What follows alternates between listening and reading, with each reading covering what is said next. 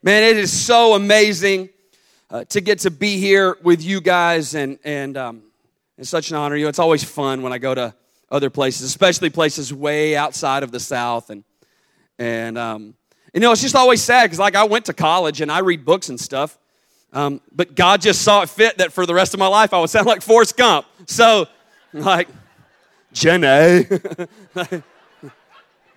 it's all right. Keeps me humble. You know, it's hard to get the big head when you sound like Forrest Gump. So,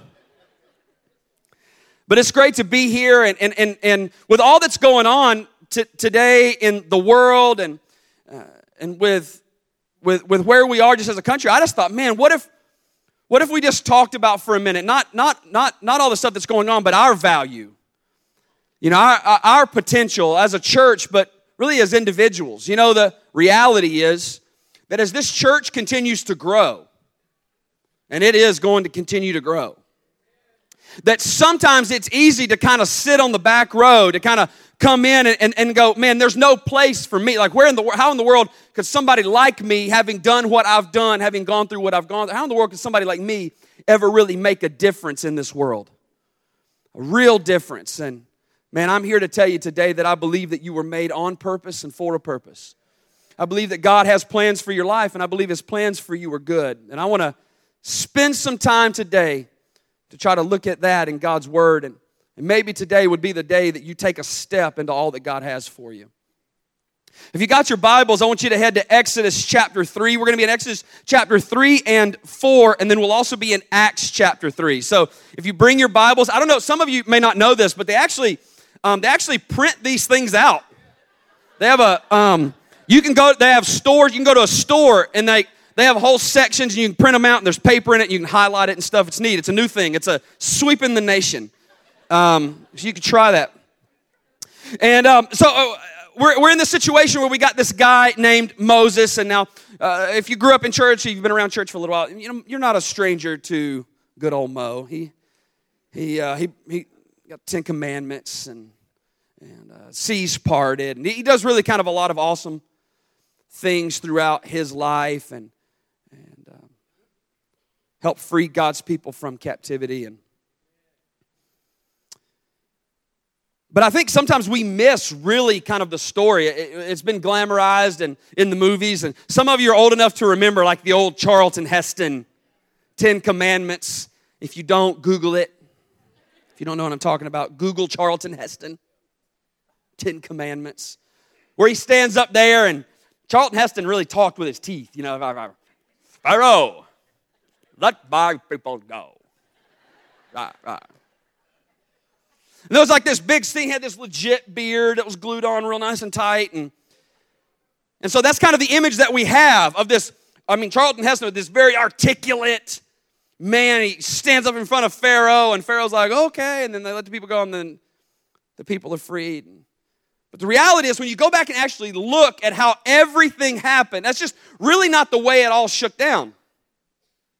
What we find is a man in Exodus chapter 3 that is broken. You ever been through some stuff? Nobody in this church ever been through some stuff. I've been through some stuff. And Moses had been through some stuff. In fact, the Bible says that he got in an altercation with a man and he killed him.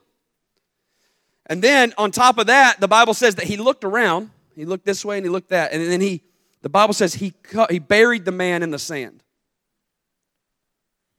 I believe with all of my heart that Moses, for the next however many years of his life, and I believe at the moment of the altercation, he was still a young man because he wasn't married yet.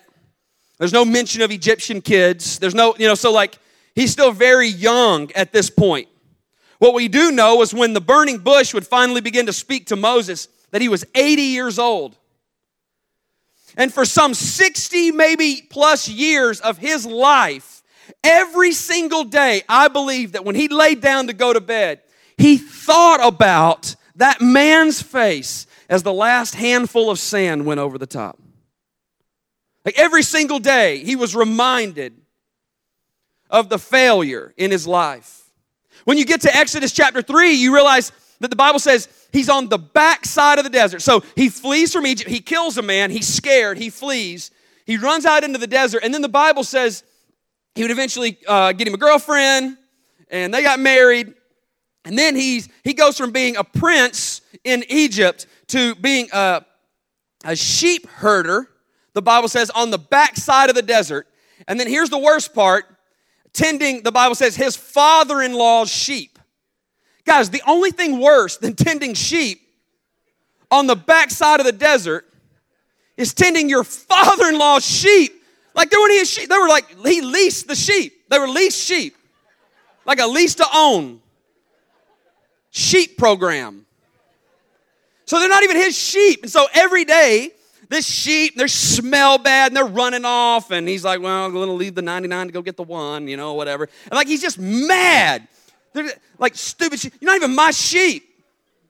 Just mad. And I'm pretty sure he's probably every day getting up thinking, God, you completely forgot about me. You completely forgot about me. If you were ever there, if you're even real, you forgot about me.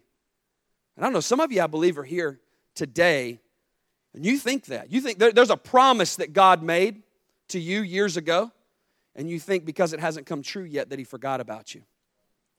Listen, let me say this. This is a word for somebody in this house. They made Saul king the next day, and he went crazy. And they made him king because of the way he looked and the way he could talk and how handsome he was. They anointed David, and he wouldn't become king for 22 years. If you have a David call on your life, don't get on a Saul timeline. Hmm? Hey, let me, let me say something, church. I'm coming in, I'm getting warmed up, okay? I'm, I'm coming in right now like a seven, like a loose eight right now. Y'all are coming in about a three.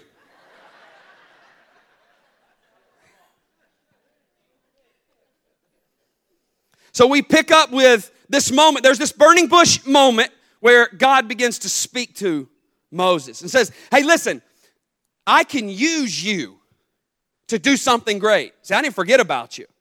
I was waiting. I had to wait for some stuff to happen. I had to wait for you to grow up a little bit. I had to wait for you to mature a little bit because I could have called you to release some people, but the gift that's on you would have destroyed you because the thing that was in you couldn't sustain you. So I had to send you to the backside of the desert because God will always pull you out of obscurity to do something great. You know, the number one aspiration of the millennial generation is to be famous. Hey, listen, young people, let me talk to you for a second.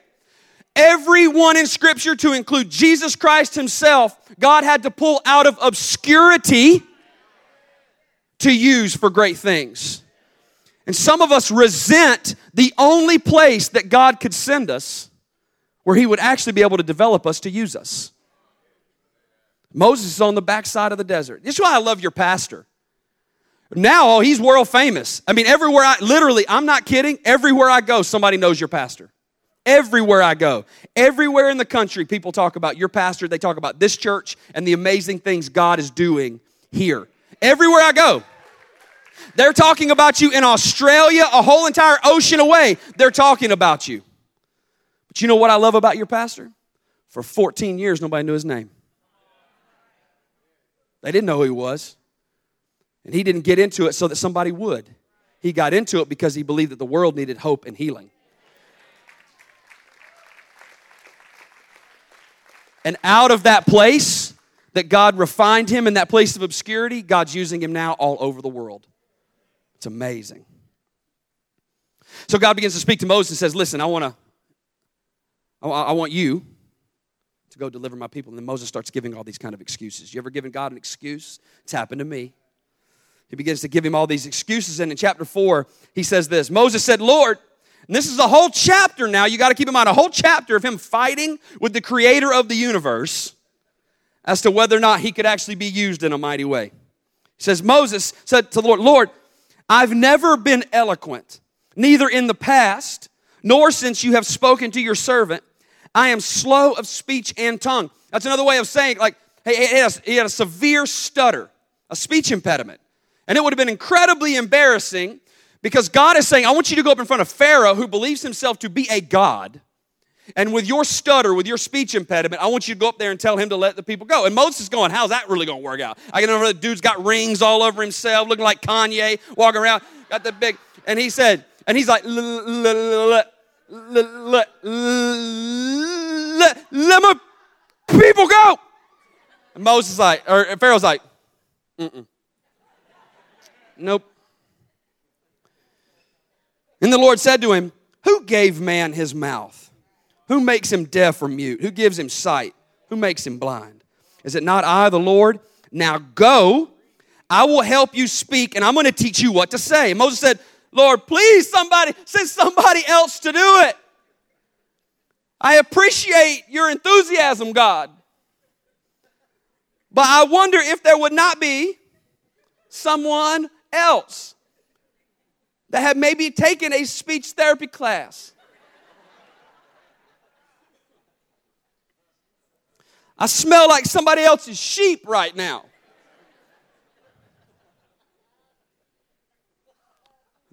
The Bible says the Lord's anger burned against Moses. And he said, What about your brother Aaron, the Levite? I know he can speak well. And check it out, he is already on his way to meet you. It's because your God is already working on a solution before you even know there's a problem. So, this entire thing, he's like, God, I can't, you can't use, I'm a murdering stutterer from the backside of the desert. You can't use me.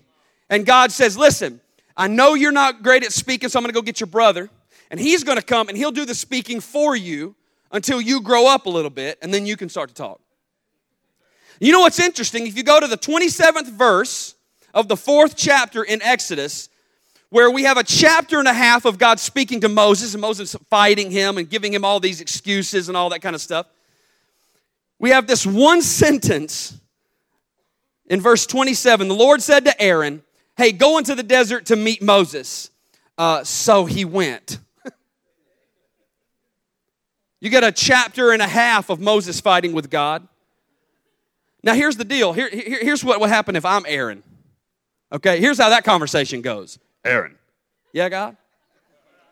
Hey, um, uh, I've heard the cries of my people and it's time to let my people go. We're going to free them. we got to go to Egypt. We're going to free my people from captivity. And I'd be like, all right. What you're saying, God, is you want me to be the boss. I'm down. That sounds great. I will be the boss. Uh, people will speak the name of Aaron for all time. That's great. I'll go. And God goes, uh, um, this is awkward. Um, okay, no, I need you to actually go help your little brother, Moses. Uh, he's going to be the boss. And I need you to help him. I'd be like, uh, God, I don't know if you do background checks. Uh, when you are trying to find someone to free entire people groups. Um, but Moses killed a man.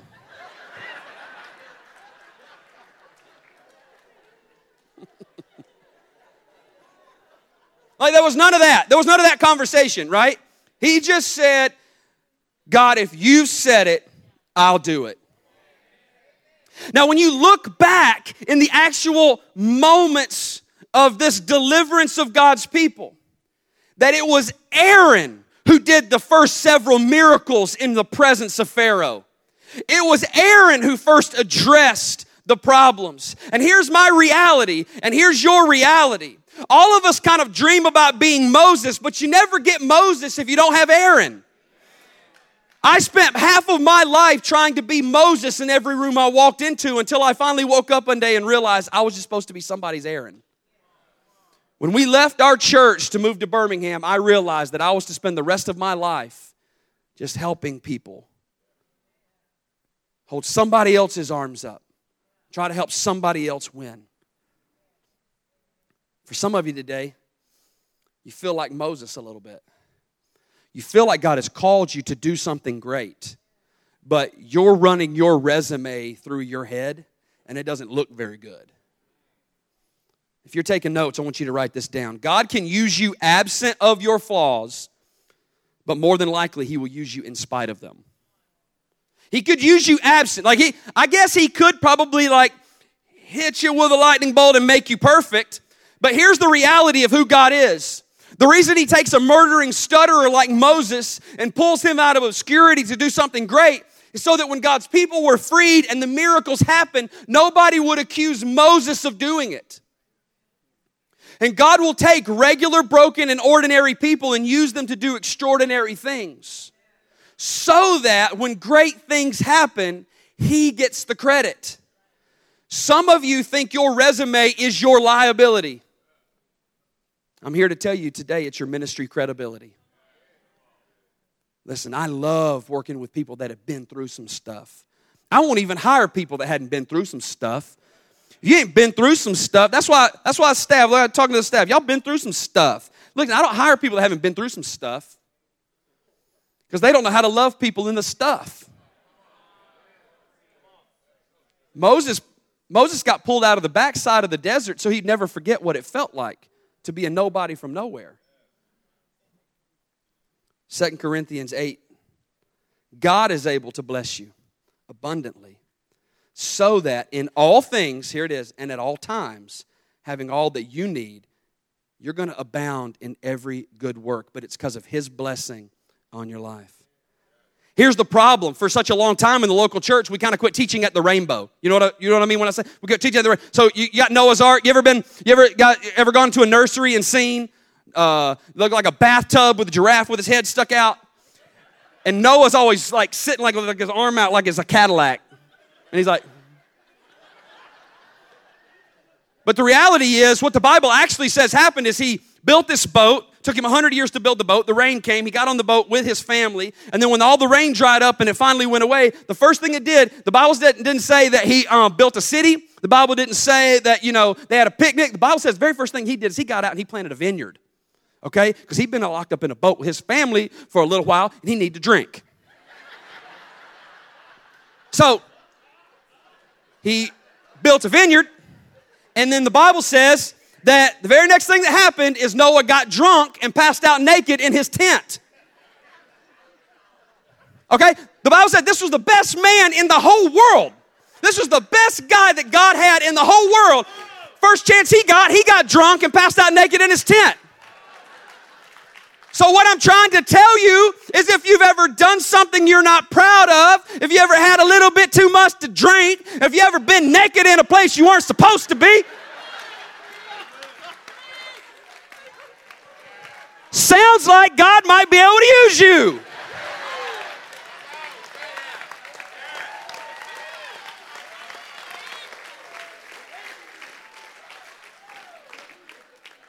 But we quit teaching at the rainbow because the other one would look bad on a nursery wall. God's going to take you with all your junk and He's going to use you to do something great so that He gets the glory. So listen, if you've got a past, God's desire, his deepest desire, is to redeem that thing and to take the thing that you want to hide from everybody, okay? And he wants to take that thing and he wants to use it to be the thing that you use to help get somebody else free.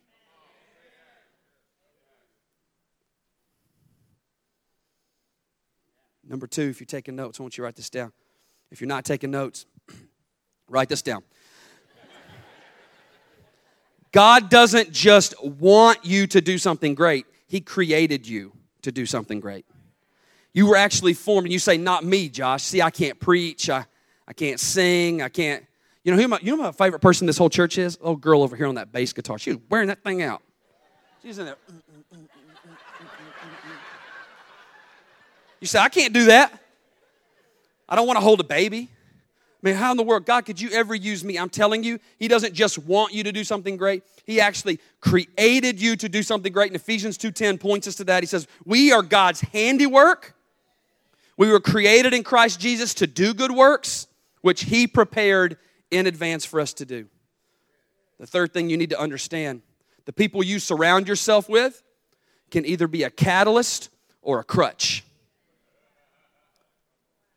Here's the deal Moses, he goes out and he, so here's, here's the actual scenario, okay? So y'all are Pharaoh, I'm Aaron, and then we got Moses right here, okay? He's a stutterer, he doesn't know how to speak, and uh, he's super nervous. And, uh, and so the Bible says the way that it worked was so Aaron's standing there, and, he, and, and the Bible says that Moses would tell him what to say, and then Aaron would just say it to Pharaoh. It wasn't, none of, it wasn't Aaron's idea. So he'd be like, uh huh. Mm hmm. uh huh. Yeah. Uh huh. Uh huh.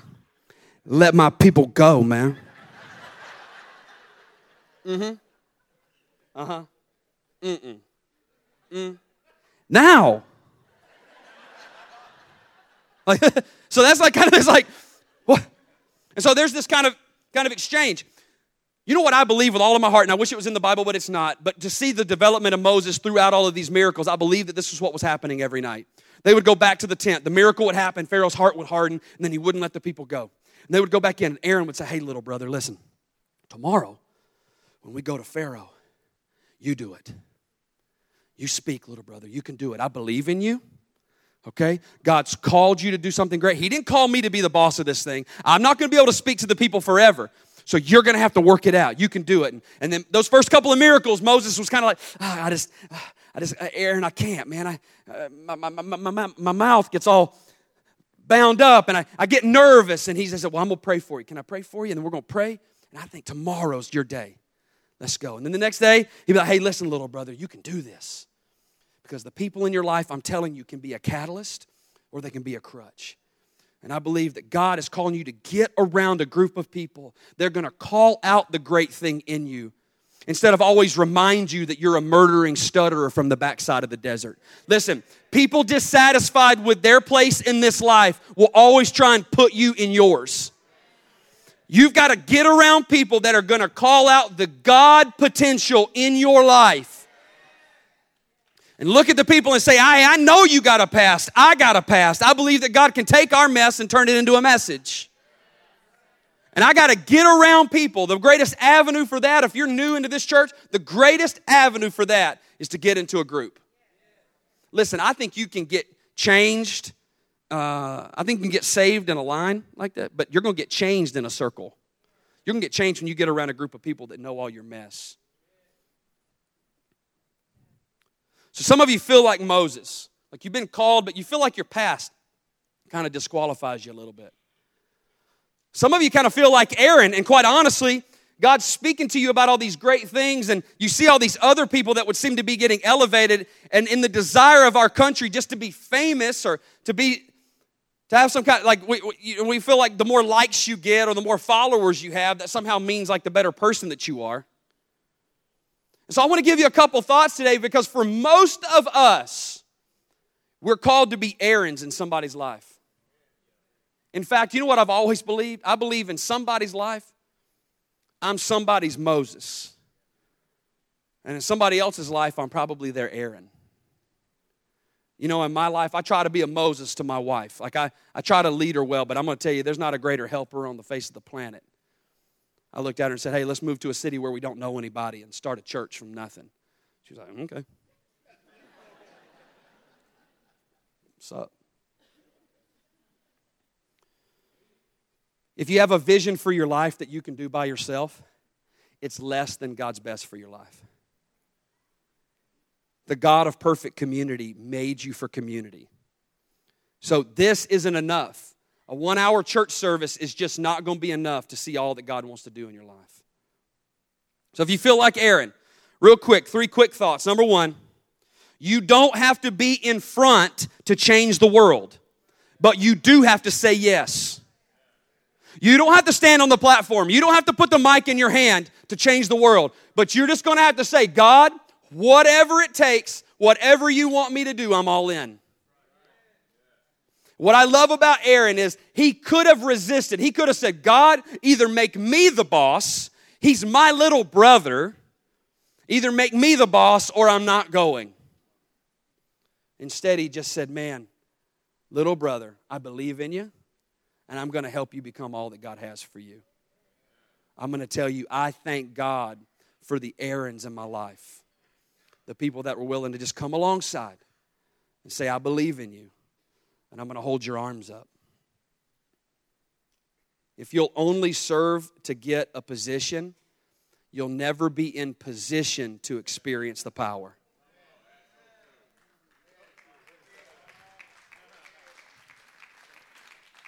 In this world, we glamorize titles so much. Listen, when I become a follower of Jesus, you know, you know I, I get better titles from my father than you can get in a house. He calls me a priest. Ain't nobody ever called me a priest. He calls me an ambassador. He calls me a co heir of the inheritance of the Son of Man. Are you kidding me? And then we want an, we need an additional title on top of that. I just say, Jesus, I just want to stand up in front of you one day and I just want to hear, well done, good and faithful servant. It's well done. And I think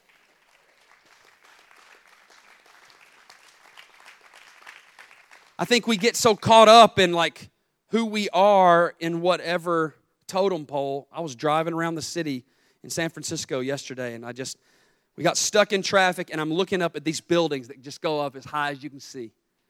And I just thought, God, we're so small. But just give me my part. Whatever my part is, I'll do it. Number two, if you feel like Aaron, listen, serving other people will change your life.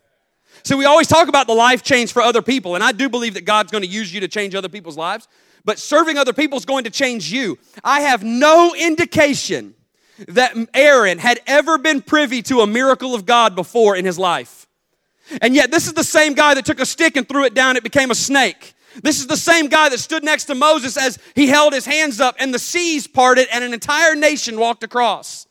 This is a guy that was on the front row seat of some of the greatest miracles in the history of humanity.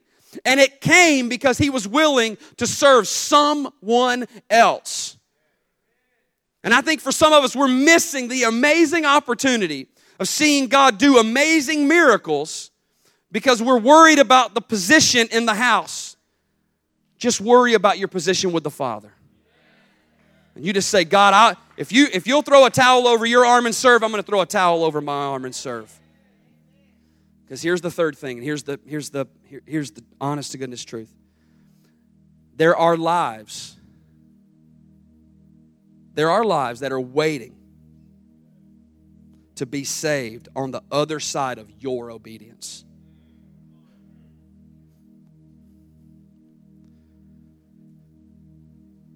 Nobody knows that more than me.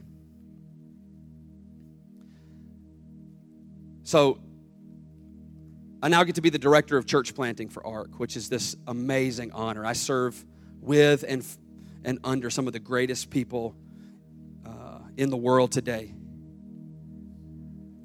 I've baptized thousands of people. I don't even know how many. I've led tens of thousands of people to Christ. Don't even know how many. I don't, I, don't, I honestly don't know. In nations all over the world. Um, we started a church. We've started a bunch of campuses. I've coached and trained hundreds of church planters. But my life didn't start there. When I graduated high school, um, I went off to the United States Air Force Academy. And people always used to ask me, Oh, did you want to fly? Is that what you want? And I said, No, I wanted out. Um, I grew up, uh, maybe uh, some of this might sound familiar in your situation. I grew up, my, my parents were divorced. My father uh, battled alcohol his entire life, and, and, um, and my mother was bipolar, very abusive, emotionally and physically abusive. Uh, I mean, so like so much so that like I mean, I, I left the jacket at school when I was eight years old, and I was beaten until I passed out. Like that was, and I didn't even tell. People always say like, you didn't tell anybody. I thought everybody else was getting the same thing. That was my normal.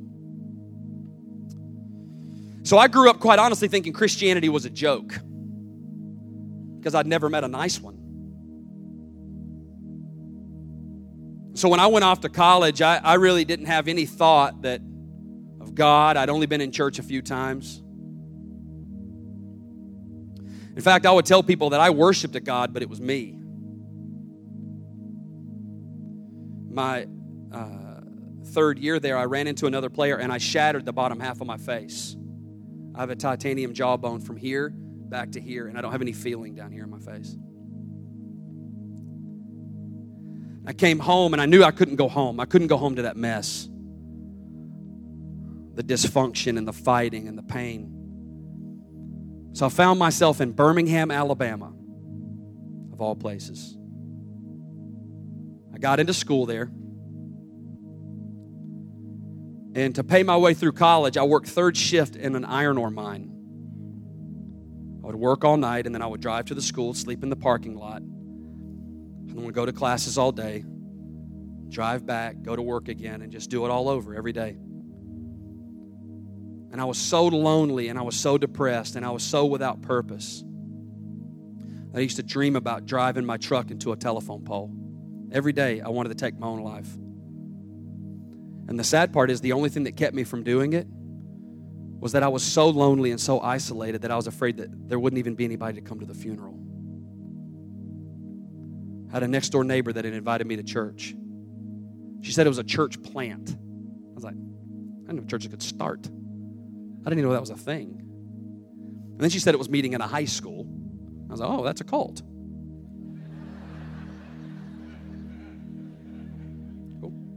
But like, how many of you know, like, when you get lonely enough, like a cult sounds like a good. Yeah, I'll join your cult, whatever. And I'll never forget, like, the day that I pulled up, this lost 19 year old kid with no family, with no friends. I pulled in the parking lot, and there were people parking cars. And I literally thought, that's so weird. Christians don't know how to park. I realized after a few minutes they weren't parking cars, they were parking people.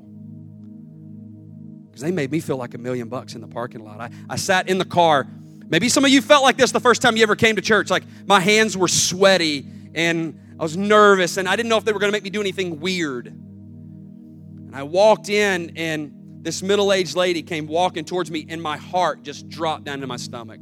I just thought, I didn't have nice clothes, I didn't have any money.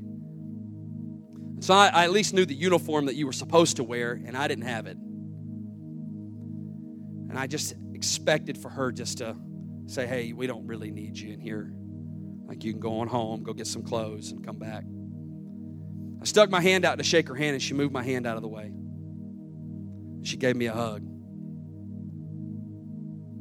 and she meant it.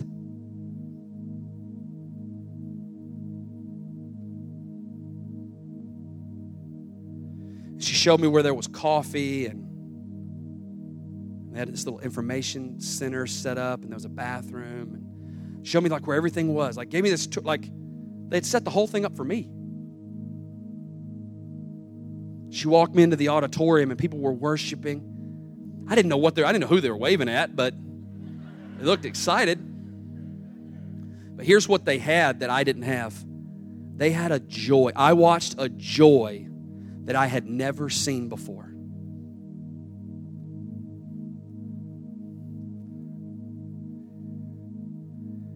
And the pastor said, with heads bowed and eyes closed, if today, if you're ready to give your life to Jesus Christ, I want to lead you in a prayer.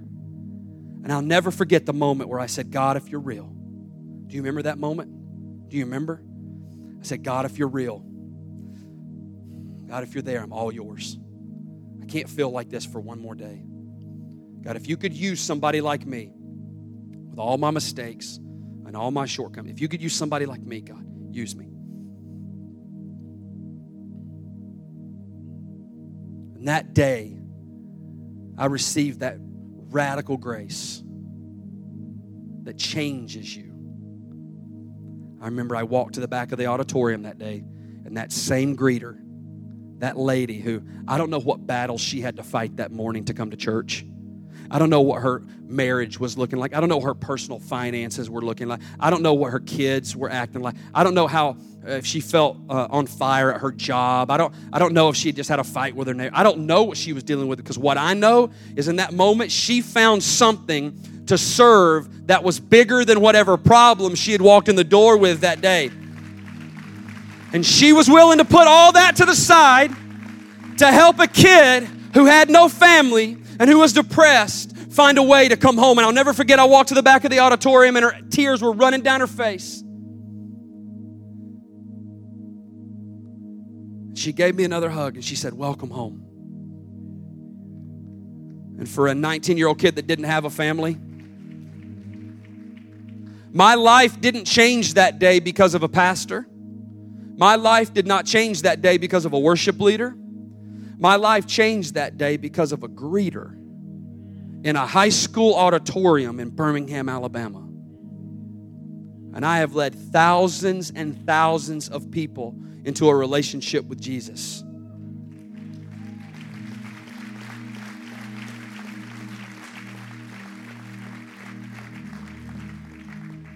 And I've never been qualified. I've never been without a past.